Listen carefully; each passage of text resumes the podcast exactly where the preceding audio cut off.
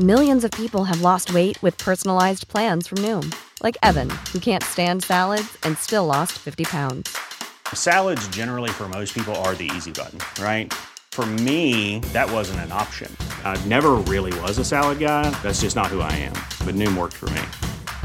Get your personalized plan today at Noom.com. Real Noom user compensated to provide their story.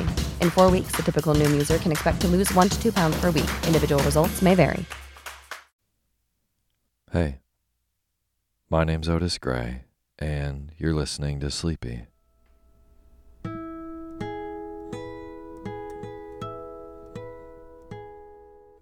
podcast where I read old books to help you get to sleep, and a proud member of the Airwave Podcast Network.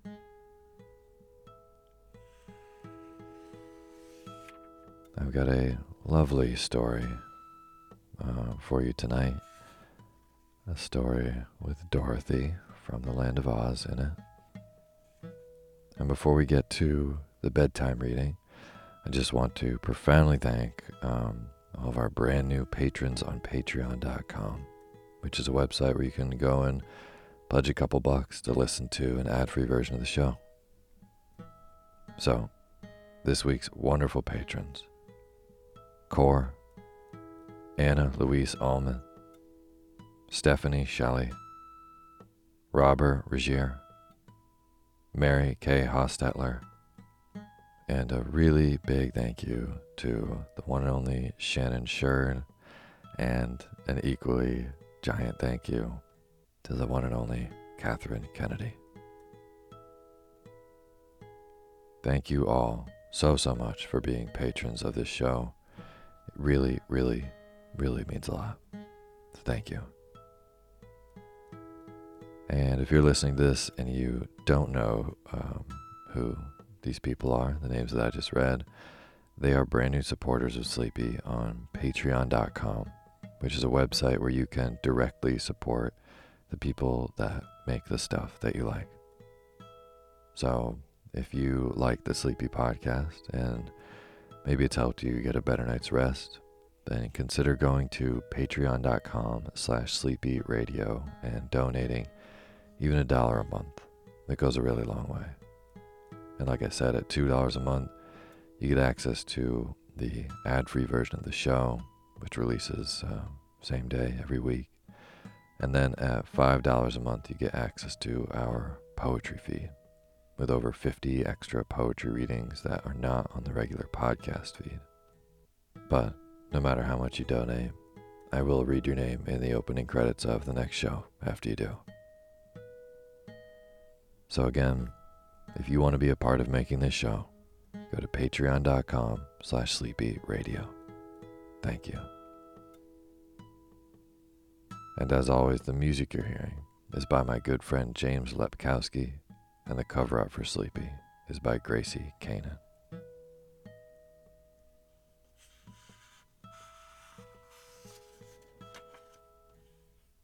Well, tonight we have a kind of continuation of the saga of Dorothy Gale from The Wizard of Oz by L. Frank Baum. L. Frank Baum went on to write um, The Land of Oz and uh, some other books. The one I'm reading tonight is Ozma of Oz. It's a great little story that starts with Dorothy um, out at sea, and a storm uh, washes her ashore to a deserted island, so she thought. And there are creatures and mystical beasts on the island, and she talks to a hen whose name is Bill. It's a wonderful little story. Really love it. And L. Frank Baum's writing is so nice to read out loud, and um, I think really nice to fall asleep to because of that. So, happy July. I hope this reading uh, helps you doze into a deep, deep sleep during these warmer nights. Without further ado, Ozma of Oz by L. Frank Baum. And now is the time for you to fluff up your pillow just how you like it. Feel yourself melt into your bed. Get real comfortable. Close your eyes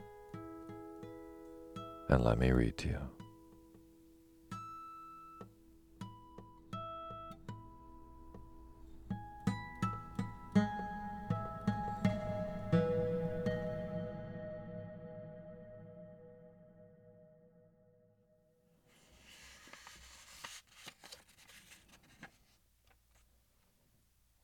Chapter 1 The Girl in the Chicken Coop. The wind blew hard and joggled the water of the ocean, sending ripples across its surface. Then the wind pushed the edges of the ripples until they became waves, and shoved the waves around until they became billows. The billows rolled dreadfully high, higher even than the tops of houses some of them indeed rolled as high as the tops of tall trees and seemed like mountains, and the gulfs between the great billows were like deep valleys. All this mad dashing and splashing of the waters of the big ocean, which the mischievous wind caused without any good reason whatever, resulted in a terrible storm. And a storm on the ocean is liable to cut many queer pranks and do a lot of damage. At the time the wind began to blow, a ship was sailing far out upon the waters.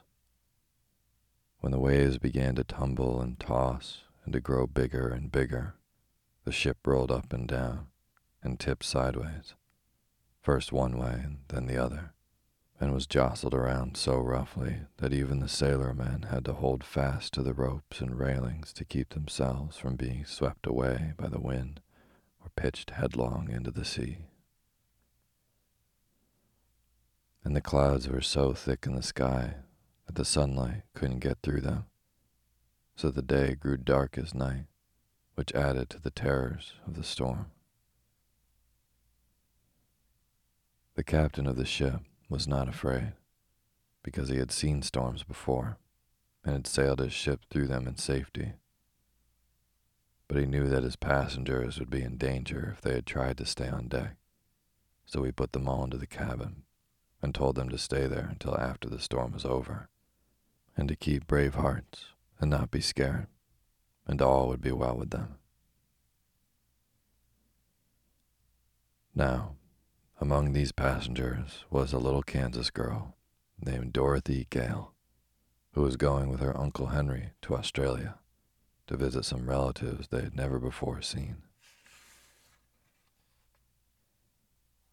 Uncle Henry you must know, was not very well, because he had been working so hard on his Kansas farm that his health had given way and left him weak and nervous. So he left Aunt Em at home to watch after the hired men and to take care of the farm, while he traveled far away to Australia to visit his cousins and have a good rest. Dorothy was eager to go with him on this journey, and Uncle Henry thought she would be good company and help cheer him up, so he decided to take her along.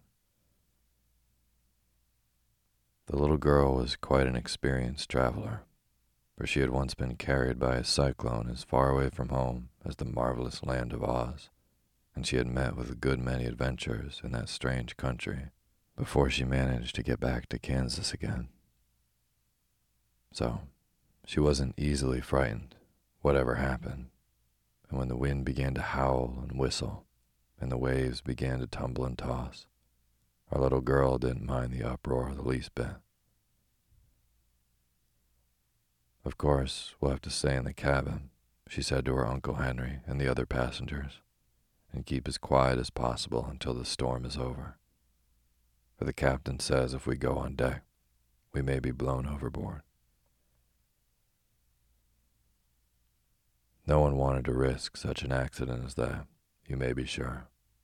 So all the passengers stayed huddled up in the dark cabin, listening to the shrieking of the storm and the creaking of the masts and rigging, and trying to keep from bumping into one another when the ship tipped sideways. Dorothy had almost fallen asleep when she was aroused with a start to find that Uncle Henry was missing. She couldn't imagine where he had gone, and as he was not very strong, she began to worry about him and to fear he might have been careless enough to go on deck. In that case, he would be in great danger unless he instantly came down again. The fact was that Uncle Henry had gone to lie down in his little sleeping berth, but Dorothy did not know that.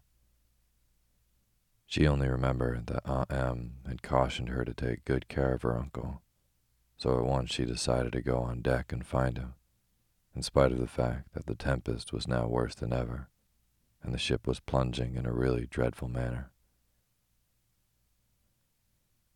Indeed, the little girl found that it was as much as she could do to mount the stairs to the deck, and as soon as she got there, the wind struck her so fiercely that it almost tore away the skirts of her dress. Yet Dorothy felt a sort of joyous excitement in defying the storm, and while she had held fast to the railing, she peered around through the gloom and thought she saw a dim form of a man clinging to a mast not far away from her. This might be her uncle, so she called as loudly as she could. Uncle Henry, Uncle Henry. But the wind screeched and howled so madly that she scarce heard her own voice, and the man certainly failed to hear her, for he did not move. Dorothy decided she must go to him. She made a dash forward during a lull in the storm to where a big square chicken coop had been lashed to the deck with ropes.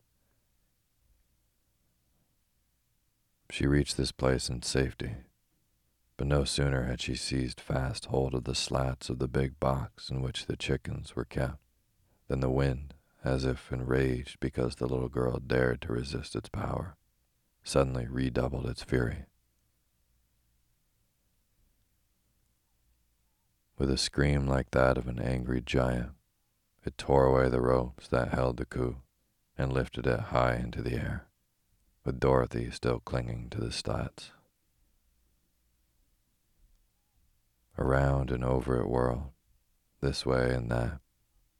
And a few moments later, the chicken coop dropped far away into the sea, where the big waves caught it and slid it uphill to a foaming crest and downhill into a deep valley, as if it were nothing more than a plaything to keep them amused.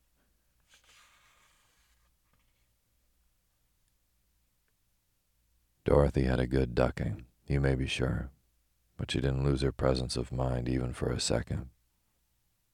She kept a tight hold of the stout slats, and as she could get the water out of her eyes, she saw that the wind had ripped the cover from the coop, and the poor chickens were fluttering away in every direction, being blown by the wind until they looked like feather dusters without handles.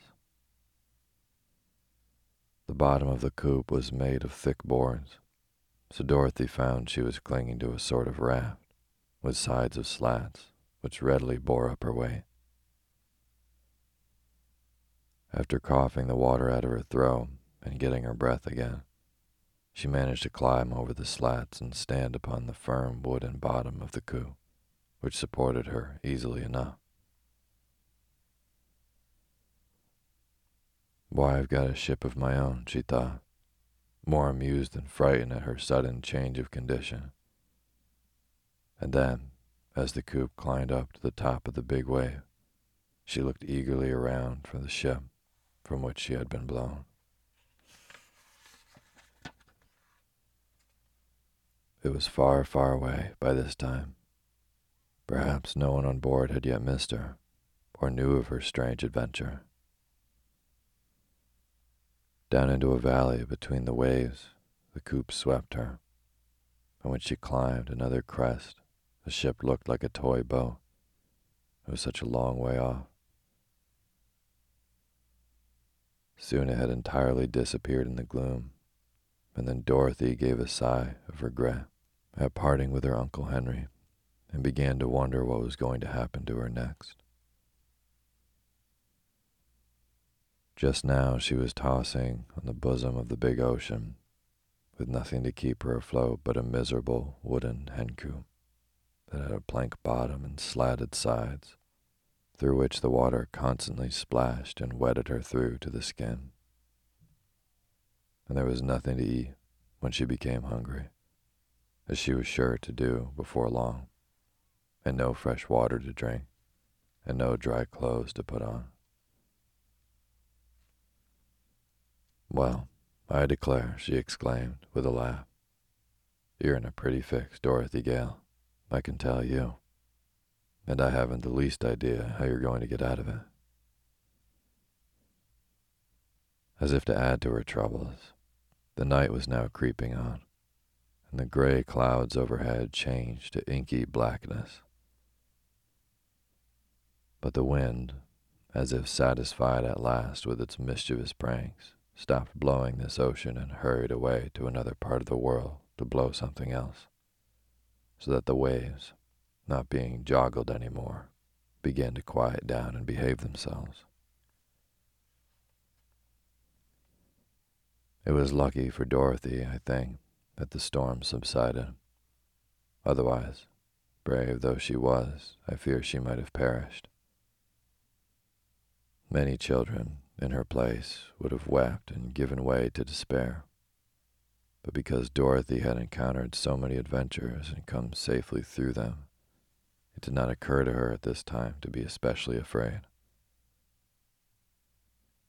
She was wet and uncomfortable, it is true. But after sighing that one sigh I told you of, she managed to recall some of her customary cheerfulness and decided to patiently await whatever her fate might be. By and by, the black clouds rolled away and showed a blue sky overhead, with a silver moon shining sweetly in the middle of it, and little stars winking merrily at Dorothy when she looked their way. The coop did not toss around any more, but rode the waves more gently, almost like a cradle rocking, so that the floor upon which Dorothy stood was no longer swept by water coming through the slats. Seeing this, and being quite exhausted by the excitement of the past few hours, the little girl decided that sleep would be the best thing to restore her strength and the easiest way in which she could pass the time. The floor was damp, and she was herself wringing wet. But fortunately, this was a warm climate, and she did not feel at all cold. So she sat down in the corner of the coop, leaned her back against the slats, nodded at the friendly stars before she closed her eyes, and was asleep in half a minute.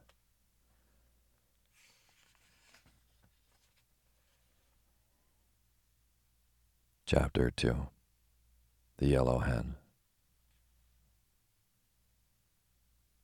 A strange noise awoke Dorothy, who opened her eyes to find that the day had dawned and the sun was shining brightly in a clear sky. She had been dreaming that she was back in Kansas again and playing in the old barnyard with the calves and pigs and chickens all around her. And at first, as she rubbed the sleep from her eyes, she really imagined she was there. Coot, coot, coot, kadaku, coot, coot, coot, kadaku. Ah, here again was the strange noise that had awakened her. Surely it was a hen cackling. But her wide open eyes first saw, through the slats of the coop, the blue waves of the ocean now calm and placid, and her thoughts flew back to the past night, so full of danger and discomfort. Also, she began to remember that she was a waif of the storm, adrift upon a treacherous and unknown sea. Coo, coo, coo, kada, coo. What's that? cried Dorothy, starting to her feet. Why, I've just laid an egg, that's all, replied a small but sharp and distinct voice. And looking around her, the little girl discovered a yellow hen squatting in the opposite corner of the coop. Dear me, she exclaimed in surprise. Have you been here all night, too? Of course, answered the hen, fluttering her wings and yawning. When the coop blew away from the ship, I clung fast to this corner, with claws and beak, for I knew if I fell into the water, I'd surely be drowned. Indeed, I nearly drowned, as it was, with all the water washing over me. I never was so wet before in my life. Yes, agreed Dorothy. It was pretty wet for a time, I know. Do you feel comfortable now? Not very. The sun has helped me to dry my feathers, as it has your dress, and I feel better since I laid my morning egg. But what's to become of us, I should like to know, afloat on this big pond? I'd like to know that too, said Dorothy. But tell me, how does it happen that you are able to talk? I thought hens could only cluck and cackle. Why, as for that, answered the yellow hen thoughtfully, I've clucked and cackled all my life, and I've never spoken a word before this morning that I can remember. But when you asked a question a minute ago, it seemed the most natural thing in the world to answer you. So I spoke, and I seem to keep on speaking, just as you and other human beings do. Strange, isn't it? Very, replied Dorothy. If we were in the land of Oz, I wouldn't think it so queer, because many of the animals can talk in that fairy country. But out here in the ocean, it must be a good long way away from Oz. How is my grammar? asked the yellow hen anxiously. Do I speak quite properly, in your judgment? Yes, said Dorothy. You do very well for a beginner. I'm glad to know that, continued the yellow hen in a confidential tone. Because if one is going to talk, it's best to talk correctly. The red rooster has often said that my cluck and cackle were quite perfect, and now it's a comfort to know I am talking properly. I'm beginning to get hungry, remarked Dorothy.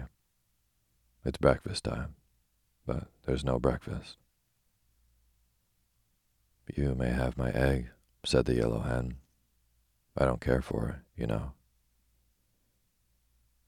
Don't you want to hatch it? asked the little girl in surprise. No, indeed. I never care to hatch eggs unless I have a nice snug nest in some quiet place with a baker's dozen of eggs under me. That's thirteen, you know, and it's a lucky number for hens, so you may as well eat this egg. Oh, I couldn't possibly eat it unless it was cooked exclaimed Dorothy. But I'm much obliged for you and your kindness, just the same. Don't mention it, my dear, answered the hen calmly, and began preening her feathers. For a moment, Dorothy stood looking out over the wide sea. She was still thinking of the egg, though, so presently she asked, Why do you lay eggs when you don't expect to hatch them? It's a habit I have, replied the yellow hen. It has always been my pride to lay a fresh egg every morning, except when I'm molting. I never feel like having a morning cackle till the egg is properly laid, and without the chance to cackle, I would not be happy. It's strange, said the girl reflectively, but as I'm not a hen, I can't be expected to understand that. Certainly not, my dear. Then Dorothy fell silent again. The yellow hen was some company, and a bit of comfort, too. But it was dreadfully lonely out in the big ocean, nevertheless.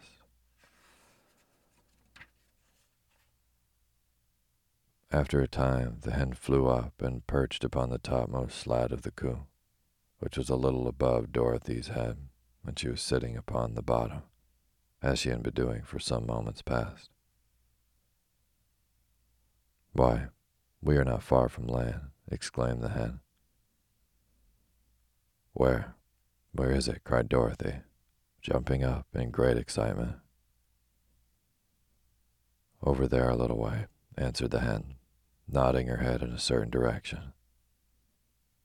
We seem to be drifting toward it, so that before noon we ought to find ourselves upon dry land again. I shall like that, said Dorothy with a little sigh, for her feet and legs were still wetted now and then by the sea water that came through the open slats. So shall I, answered her companion. There is nothing in the world so miserable as a wet hen. The land, which they seemed to be rapidly approaching, since it grew more distinct every minute, was quite beautiful as viewed by the girl floating in the hen coop. Next to the water was a broad beach of white sand and gravel, and farther back were several rocky hills, while beyond these appeared a strip of green trees that marked the edge of a forest. But there were no houses to be seen, nor any sign of people who might inhabit this unknown land. I hope we shall find something to eat, said Dorothy, looking eagerly at the pretty beach toward which they drifted. It's long past breakfast time now. I'm a trifle hungry myself, declared the yellow hen. Why don't you eat the egg? asked the child. You don't need to have your food cooked as I do. Do you take me for a cannibal? cried the hen indignantly. I do not know what I have said or done that leads you to insult me. I beg your pardon. I'm sure Mrs. Mrs. By the way, may I inquire your name, ma'am? asked the little girl. My name is Bill, said the yellow hen, somewhat gruffly. Bill? Why, that's a boy's name. What difference does that make? You're a lady hen, aren't you? Of course. But when I was first hatched out, no one would tell me whether I was going to be a hen or a rooster. So the little boy at the farm where I was born called me Bill and made a pet of me because I was the only yellow chicken in the whole brood. When I grew up and he found out that I didn't crow and fight, as all the other roosters do. He did not think to change my name, and every creature in the barnyard, as well as the people in the house, knew me as Bill. So Bill I have always been called, and Bill is my name. But it's all wrong, you know, declared Dorothy earnestly. And if you don't mind, I shall call you Billina. Putting the Ina at the end makes it a girl's name, you see. Oh, I don't mind that in the least, returned the yellow hen. It doesn't matter at all what you call me, so long as I know the name means me. Very well, Billina. My name is Dorothy Gale. Just Dorothy to my friends and Miss Gale to strangers. You may call me Dorothy if you like. We're getting very near to shore. Do you suppose it is too deep for me to wade the rest of the way? Wait a few minutes longer. The sunshine is warm and pleasant, and we are in no hurry. But my feet are all wet and soggy, said the girl. My dress is dry enough, but I won't feel real comfortable till I get my feet dried. She waited, however, as the hen advised, and before long the big wooden coop grated gently on the sandy beach, and the dangerous voyage was over. It did not take the castaways long to reach the shore, you may be sure. The yellow hen flew to the sands at once, but Dorothy had to climb over the high slats. Still, for a country girl, that was not much of a feat. As soon as she was safe ashore, Dorothy drew off her wet shoes and stockings and spread them upon the sun warmed beach to dry.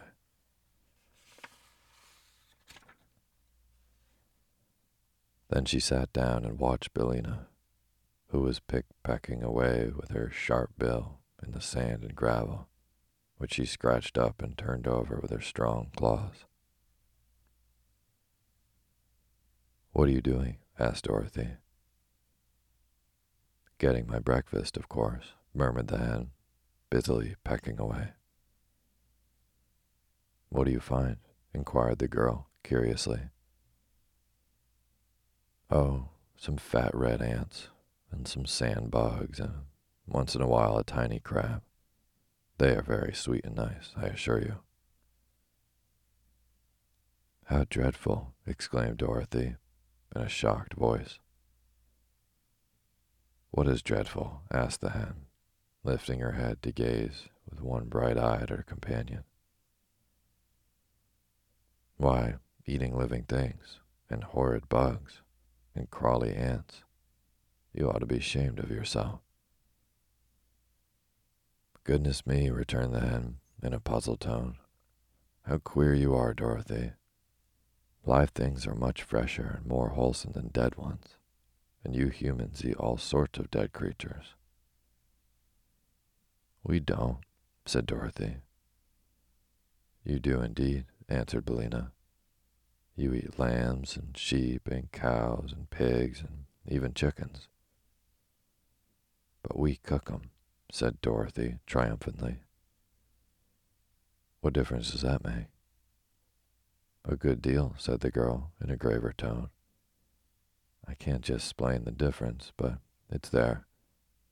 And anyhow, we never eat such dreadful things as bugs. But you eat the chickens, they eat the bugs, retorted the yellow hen with an odd cackle. So you are just as bad as we chickens are. This made Dorothy thoughtful. What Billina said was true enough. It almost took away her appetite for breakfast. As for the yellow hen, she continued to peck away at the sand busily, and seemed quite contented with her bill of fare.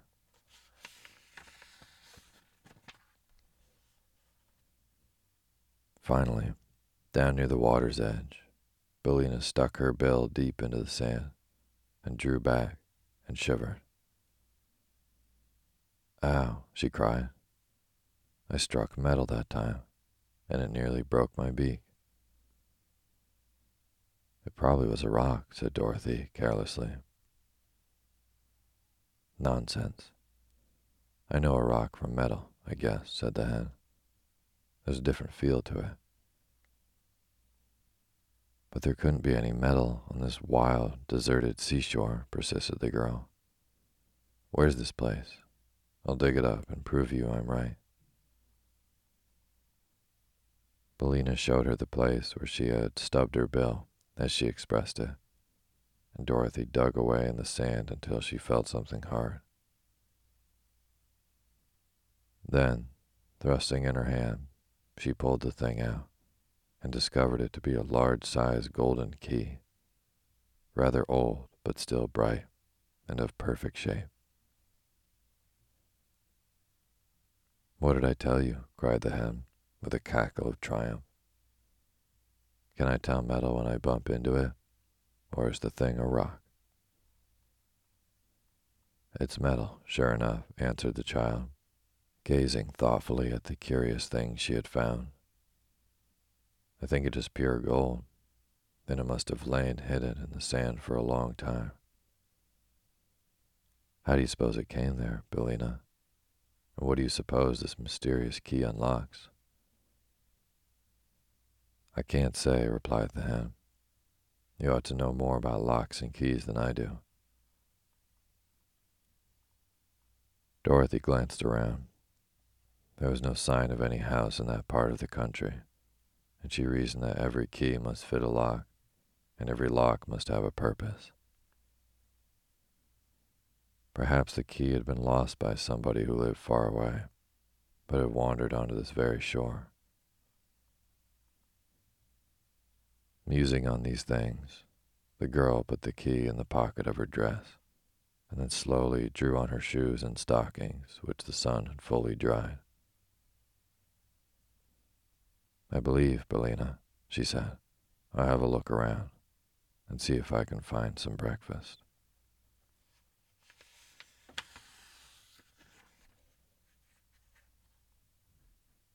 Chapter 3 Letters in the Sand Walking a little way back from the water's edge towards the grove of trees, Dorothy came to a flat stretch of white sand that seemed to have queer signs marked upon its surface, just as one would write upon sand with a stick. What does it say? she asked the yellow hen, who trotted along beside her in a rather dignified fashion. How should I know? returned the hen. I cannot read. Oh, can't you? Certainly not. I've never been to school, you know. Well, I have, admitted Dorothy. But the letters are big and far apart, and it's hard to spell out the words. But she looked at each letter carefully and finally discovered that these words were written in the sand. Beware the wheelers. That's rather strange, declared the hen when Dorothy had read aloud the words. What do you suppose the wheelers are? Folks that wheel, I guess. They must have wheelbarrows or baby cabs or handcarts, said Dorothy.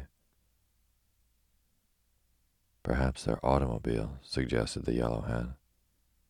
There's no need to beware of baby cabs and wheelbarrows, but automobiles are dangerous things. Several of my friends have been run over by them. It can't be automobiles, replied the girl, for this is a new, wild country, without even trolley cars or telephones. The people here haven't been discovered yet, I'm sure. That is, if there are any people.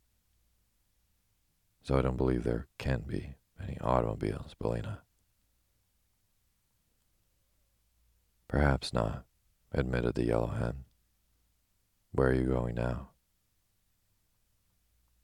Over to those trees to see if I can find some fruit or nuts, answered Dorothy. She tramped across the sand, skirting the foot of one of the little rocky hills that stood near, and soon reached the edge of the forest. At first she was greatly disappointed because the nearer trees were all punita, or cottonwood, or eucalyptus, and bore no fruit or nuts at all. But by and by, when she was almost in despair, the little girl came upon two trees that promised to furnish her with plenty of food. One was quite full of square paper boxes, which grew in clusters on all the limbs and upon the biggest and ripest boxes the word lunch could be read in neat raised letters.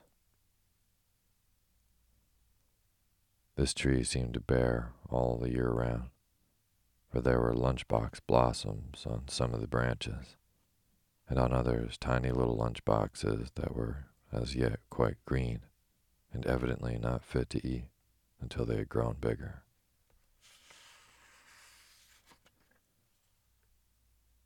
The leaves of this tree were all paper napkins, and it presented a very pleasing appearance to the hungry little girl.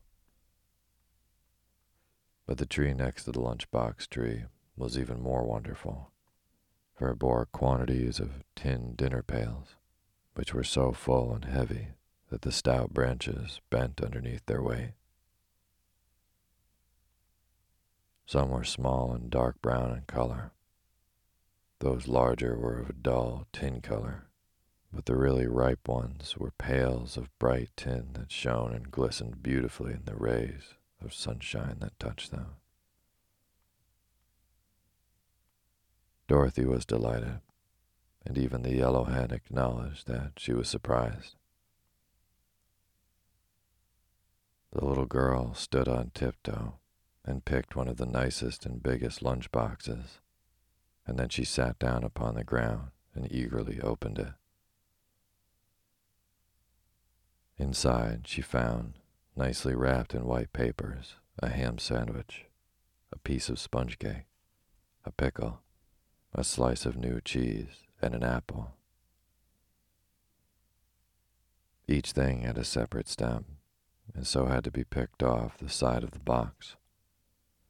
But Dorothy found them all to be delicious, and she ate every bit of the luncheon in the box before she had finished. A lunch isn't exactly breakfast, she said to Billina, who sat beside her curiously watching. But when one is hungry, one can eat even a supper in the morning and not complain. I hope your lunchbox was perfectly right, observed the yellow hen in an anxious tone. So much sickness is caused by eating green things. Oh, I'm sure it was right, declared Dorothy. All that is, except for the pickle. And a pickle just has to be green, Billina and everything tasted perfectly splendid, and I'd rather have it than a church picnic. And now I think I'll pick a dinner pail to have when I get hungry again, and then we'll start out and explore the country and see where we are. Haven't you any idea what country this is? inquired Billina. Not at all. But listen, I'm quite sure it's a fairy country, where such things as lunch boxes and dinner pails wouldn't be growing upon trees. Besides, Billina, being a hen, you wouldn't be able to talk in any civilized country like Kansas, where no fairies live at all. Perhaps we're in the land of Oz, said the hen thoughtfully. No, that can't be, answered the little girl, because I've been to the land of Oz, and it's all surrounded by a horrid desert that no one can cross. Then how did you get away from there again? Asked Billina. I had a pair of silver shoes that carried me through the air, but I lost them, said Dorothy. Ah, indeed, remarked the yellow hen in a tone of unbelief. Anyhow, resumed the girl, there is no seashore near the land of Oz, so this must surely be some other fairy country. While she was speaking, she selected a bright and pretty dinner pail that seemed to have a stout handle and picked it from its branch. Then, accompanied by the yellow hen, she walked out of the shadow of the trees toward the seashore. They were partway across the sands when Billina suddenly cried in a voice of terror, What's that? Dorothy turned quickly around and saw coming out of the path that led from between the trees the most peculiar person her eyes had ever beheld. It had the form of a man, except that it walked, or rather rolled upon all fours, and its legs were the same length as its arms, giving them the appearance of the four legs of a beast. Yet it was no beast that Dorothy had discovered, but the person was clothed most gorgeously in embroidered garments of many colors, and wore a straw hat perched jauntily upon the side of its head. But it differed from human beings in this respect, that instead of hands and feet, there grew at the end of its arms and legs round wheels, and by means of these wheels, it rolled very swiftly over the level ground. Afterward, Dorothy found that these odd wheels were of the same hard substance that our fingernails and toenails are composed of. And she also learned that creatures of this strange race were born in this queer fashion. But when our little girl first caught sight of the first individual of a race that was destined to cause her a lot of trouble, she had an idea that the brilliantly clothed personage was on roller skates, which were attached to his hands as well to his feet. Run, screamed the yellow hen, fluttering away in great fright. It's a wheeler. A wheeler, exclaimed Dorothy. What can that be? Don't you remember the warning in the sand? Beware the wheelers. Run, I tell you. Run. So Dorothy ran, and the wheeler gave a sharp, wild cry and came after her in full chase. Looking over her shoulder as she ran, the girl now saw a great procession of wheelers emerging from the forest. Dozens and dozens of them, all clad in splendid, tight fitting garments, and all rolling swiftly toward her and uttering their wild, strange cries. They're sure to catch us, panted the girl, who was still carrying the heavy dinner pail that she had picked. I can't run much farther, Billina. Climb up this hill, quick, said the hen. And Dorothy found she was very near to the heap of loose and jagged rocks they had passed on their way to the forest. The yellow hen was even now fluttering among the rocks, and Dorothy followed as best she could, half climbing and half tumbling up the rough and rugged steep. She was none too soon, for the foremost wheeler reached the hill a moment after her. But while the girl scrambled up the rocks, the creature stopped short with howls of rage and disappointment. Dorothy now heard the yellow hen laughing in her cackling henny way. Don't worry, my dear, cried Billina. They can't follow us among the rocks, so we're safe enough now. Dorothy stopped at once and sat down upon a broad boulder, for she was all out of breath. The rest of the wheelers had now reached the foot of the hill, but it was evident that their wheels would not roll upon the rough and jagged rocks, and therefore they were helpless to follow Dorothy and the hen where they had taken refuge.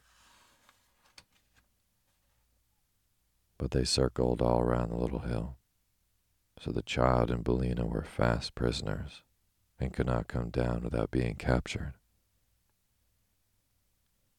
Then the creatures shook their front wheels at Dorothy in a threatening manner, and it seemed they were able to speak as well as make their dreadful outcries for several of them shouted.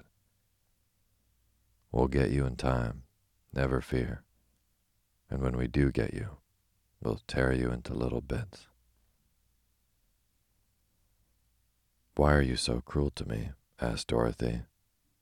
I'm a stranger in your country, and have done you no harm. No harm, cried one who seemed to be their leader. Did you not pick our lunch boxes and dinner pails? Have you not a stolen dinner pail still in your hand?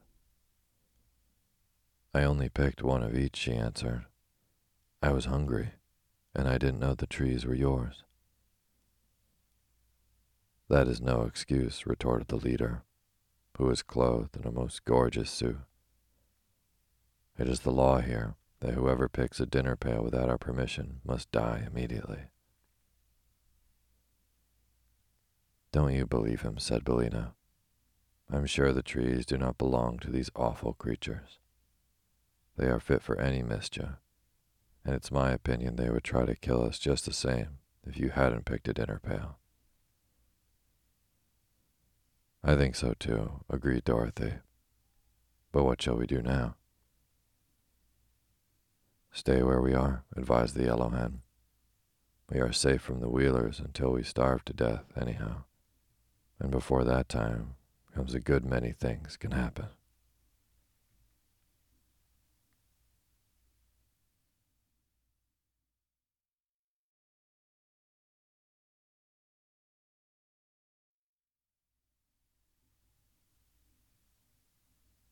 Thank you for listening to Sleepy. Good night.